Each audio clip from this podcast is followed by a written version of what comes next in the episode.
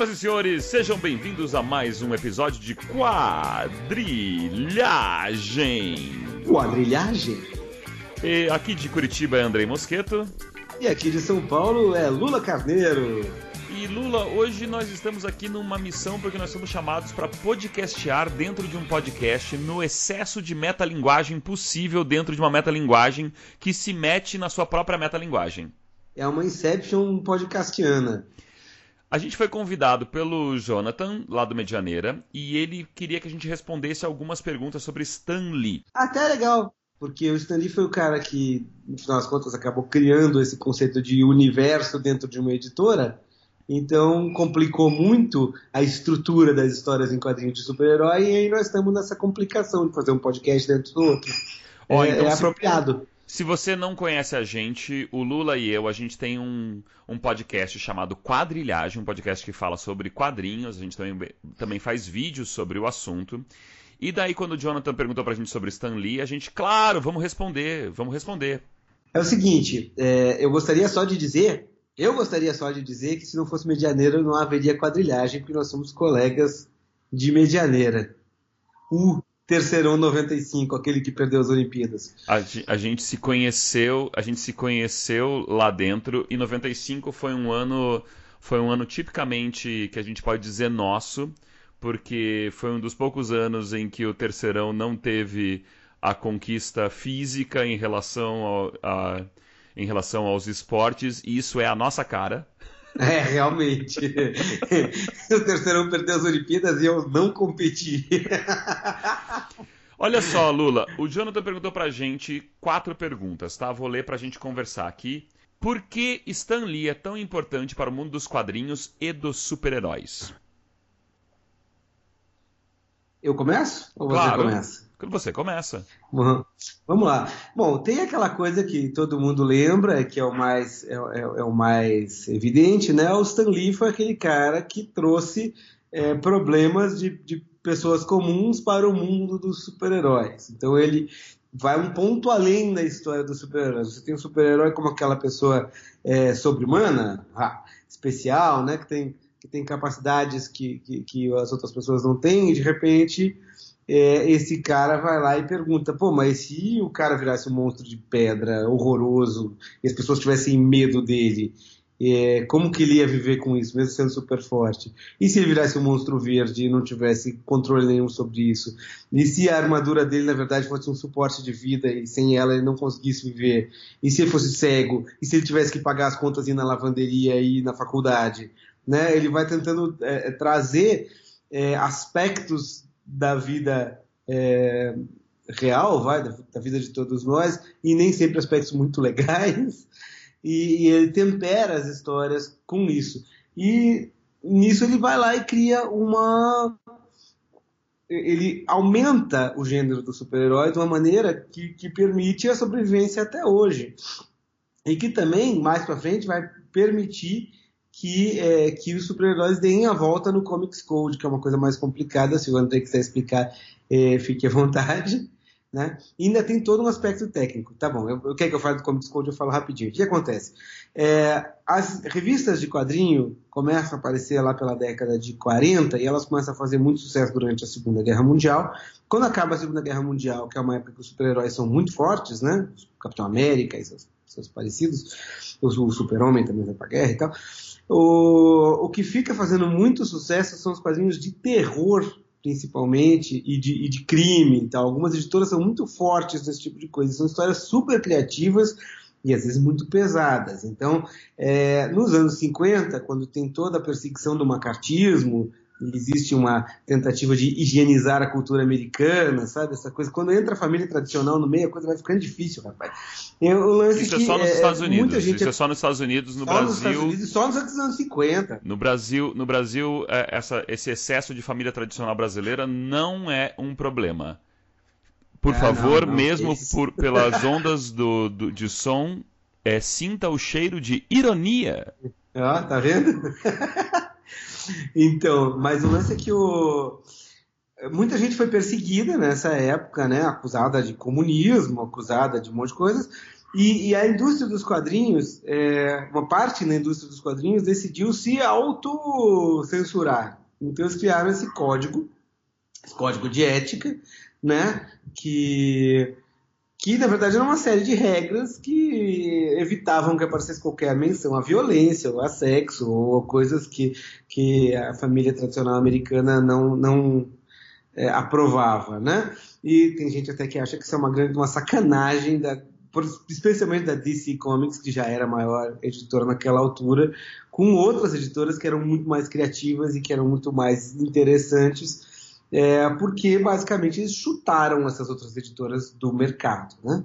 É, o que aconteceu foi o seguinte, então, é, as histórias passam a ser aquelas histórias de, de, de super-herói que a gente conhece, que a gente vê do, aquelas mais bobinhas da década de 50, quer dizer, é, os super-heróis são sempre sorridentes, eles são sempre é, bonzinhos, não existe, é, assim, todo, não existe o aspecto sombrio deles é meio que limado, né? Especialmente do Batman, que é o exemplo mais clássico. Um sujeito que só anda à noite vestido de morcego, né? E de repente vira o, o, o amigão né? de todo mundo e tal. Né? Aquele seriado do Batman é, é, é, muito próximo do que as histórias de quadrinho foram acabaram sendo do Batman naquela altura. E, e quando o Stan Lee vai lá e joga esses super-heróis com problemas de verdade, ele meio que abre a porta para mais para frente se discutir problemas reais mesmo da sociedade. O próprio Homem-Aranha na década de 70 vai começar a publicar, Marvel começa a publicar Homem-Aranha sem o selinho do Comics Code, é, porque eles estavam tratando de questões ligadas a drogas, né? O amigo do Homem-Aranha começa a tomar drogas, porque o pai morreu e era um bandido, e, e aí isso é uma coisa que, que traz uma, uma série de questões, né? É, para a sociedade a partir do, das histórias em quadrinhos. É, e com o tempo, esse, esse selo ia caindo e ia acabar caindo em desuso, né? Então hoje a gente tem quadrinhos muito mais complexos que tratam de problemas muito maiores. Olha só, a segunda pergunta que o, que o Jonathan fez pra gente, basicamente já está respondida pelo Lula, que é os personagens criados por Stan Lee tinham um caráter muito humano. Ele sempre dizia humano em primeiro lugar e super depois, porque isso é relevante. O Lula já meio que falou é, sobre isso, né? Afinal de contas, as falhas, as falhas humanas interessam até para que você possa não só se ver na história, que é uma é uma característica que muitas pessoas falam, inclusive, sobre outras, outras mídias, como filme, livros, como música. Quando você consegue se projetar dentro da história que está sendo contada para você, você adquire um novo nível de empatia pelas pessoas que participam. É, então, é, o caráter humano, o caráter humano, você parar de achar que os, os supers são exclusivamente supers é, faz com que faz com que as histórias fiquem muito mais possíveis e, e interessantes para quem as lê. Aí, a terceira pergunta do, do Jonathan é: quem seria o herdeiro em termos de legado e criatividade de Stan Lee? Jonathan e queridos amigos do podcast do Medianeira, eu nunca teria a cara de pau e a coragem de mencionar quem é essa pessoa, porque eu tenho medo de falar uma coisa dessas. Por isso que eu te amo, Andrei, porque eu também não sei responder essa pergunta. Na verdade, eu acho que todo mundo que trabalha nesse, nessa indústria hoje é herdeiro do Stanley. E todo mundo trabalha a partir das características que ele, que ele, que ele colocou. Não, se a, né? gente, se a gente parar para pensar hoje em dia, inclusive, é, a gente foi na Bienal de Quadrinhos de Curitiba e a gente fez um painel sobre super-heróis em que a gente conversou com outros quadrinistas sobre o assunto. E se você pensar na gama de super-heróis que começa a existir a partir da década de 70 para frente e as possibilidades que a gente tem com o erro do super-herói, com o, herói, o super-herói não ser mais um, um, todos eles não são necessariamente semideuses para que, é, que enfrentam o mal como se o, o herói fosse exclusivamente bonzinho e o vilão fosse exclusivamente malvado, eu acho que todos esses caminhos, de certa maneira, foram abertos pelo Sr. Stan Lee e pela revolução que ele fez nos quadrinhos. A gente não teria.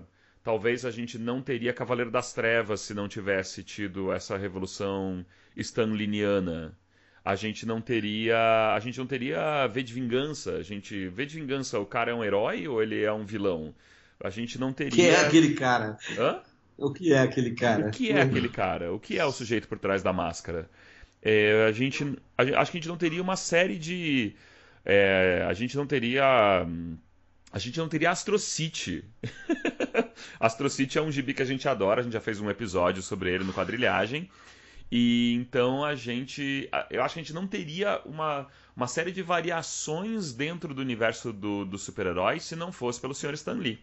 Devo dizer, Stan Lee e seus artistas. Sim. É, e aí tem uma outra questão que é muito importante do Stan Lee, que ficou de fora da primeira pergunta, que é o seguinte: existe uma revolução técnica é, a partir do Stan Lee.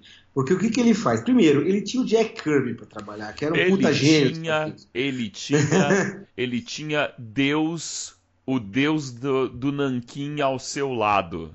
Deus do super-herói, ele do Deus lado. do super-herói. E, e aí o que aconteceu? Ele, ele era editor, ele tinha outras funções lá dentro da editora, ele resolve fazer uma, uma é, história de, de equipe de super-heróis, o Quarteto Fantástico, porque a Liga da Justiça estava fazendo sucesso.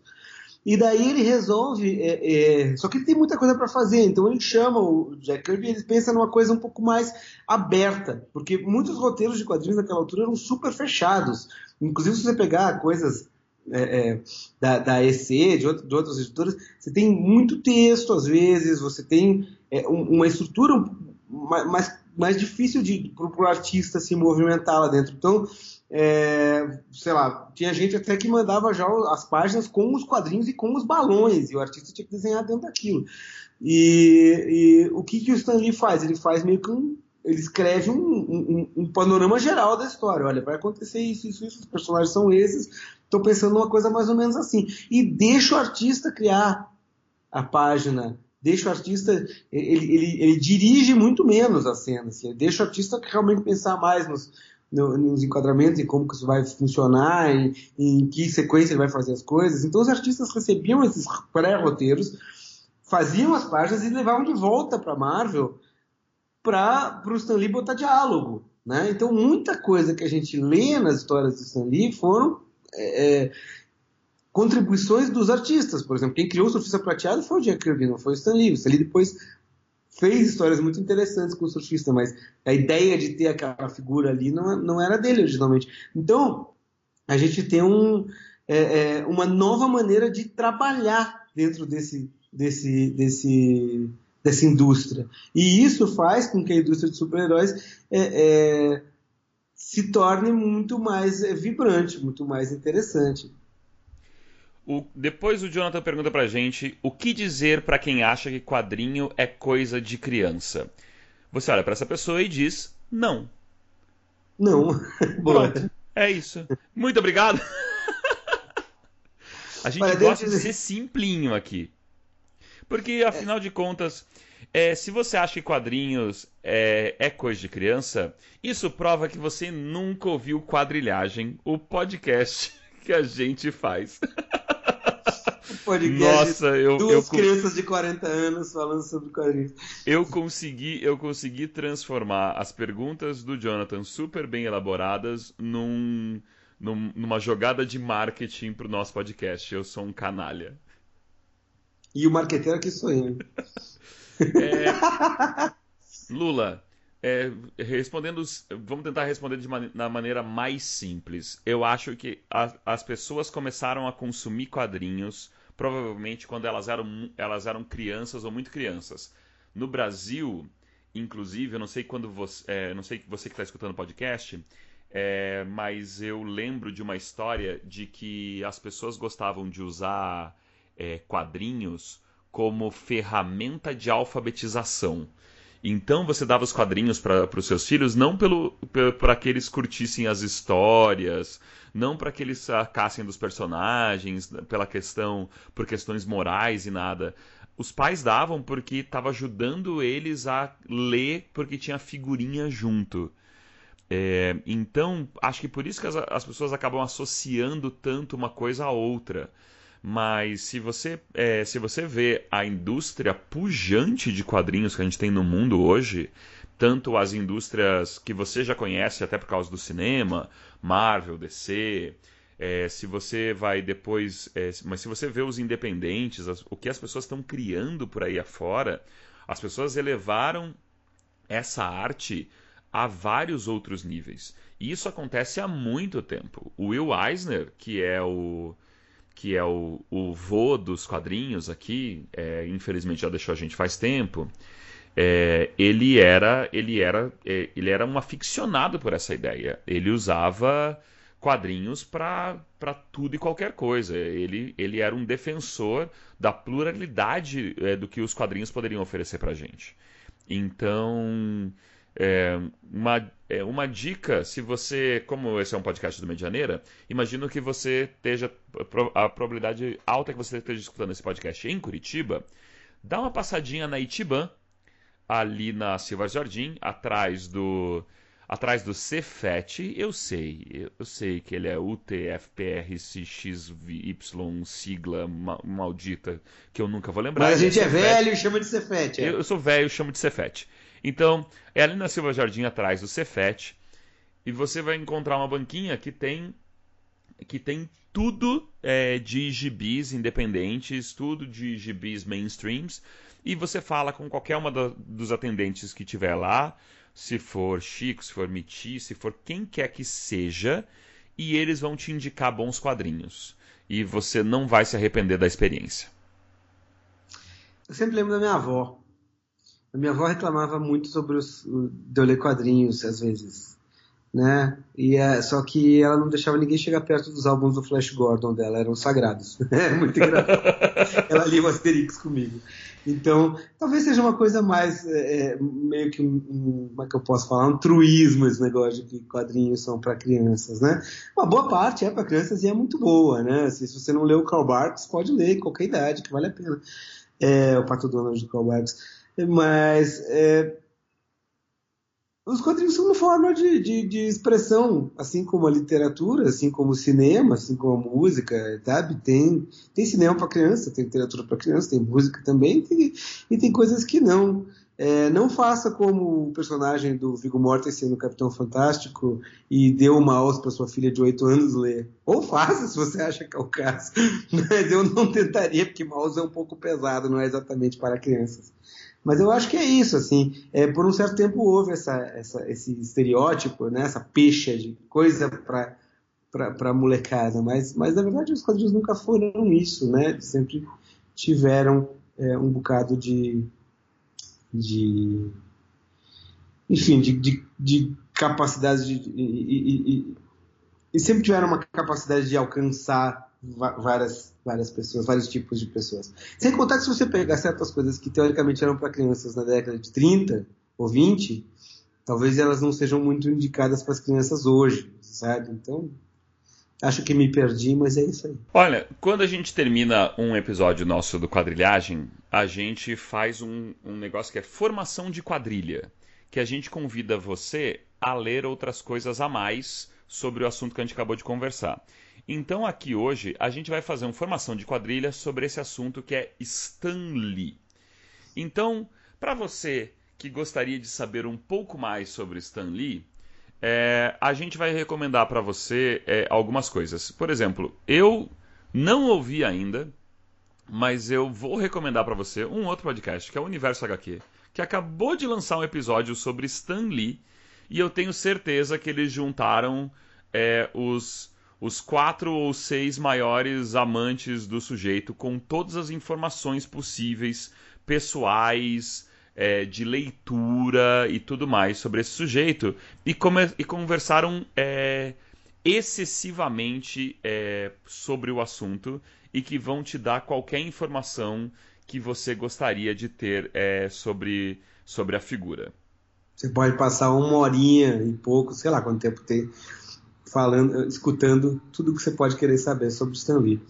Agora, se você quiser leituras e coisas assim, eu sempre indico, eu sempre indico Super Deuses do Grant Morrison, que é um livro interessante sobre a história do super-herói, né? E aí, obviamente, o Stanley aparece muito, e aí você talvez consiga, é, se você tiver interesse nisso, saber é, por que os super-heróis eram interessantes antes dele e, e o que, que, aconteceu depois dele. Tem um outro livro que eu li recentemente, que já saiu faz um tempo, mas eu li acho que só esse ano, que chama Marvel Comics A História Secreta, que nem sempre é muito elogioso com o Stan Lee, mas é muito legal para você é, ver a, o, o impacto que essas criações tiveram né, na sociedade americana e, enfim, por conseguinte, no mundo. Né? E eu sempre digo, leia o Homem-Aranha do Stan Lee, que ele é o mais legal de todos, especialmente com o desenho do John Romita. Me desculpem os puristas que gostam do, do Steve Ditko, que é o artista original. Eu até gosto, mas eu acho que com o John Romita ele vira o Homem-Aranha clássico. Senhoras e senhores, esse foi um episódio do Quadrilhagem dentro de um outro podcast. E esse moço comigo é Lula Carneiro. E aquele outro ali é o André Mosqueto. E nós, e nós uh, gostaríamos de convidar você também para escutar o nosso podcast a hora que você quiser, entrar em contato com a gente, conversar conosco. É, um, e queria mandar um beijo pro pessoal do Medianeira Colégio. Nossa, que saudade do Medianeira! Beijo, Medianeira, beijo, profs. Ah. Beijo, profs, obrigado por todos. E esse é o Quadrilhagem dizendo Excelsior.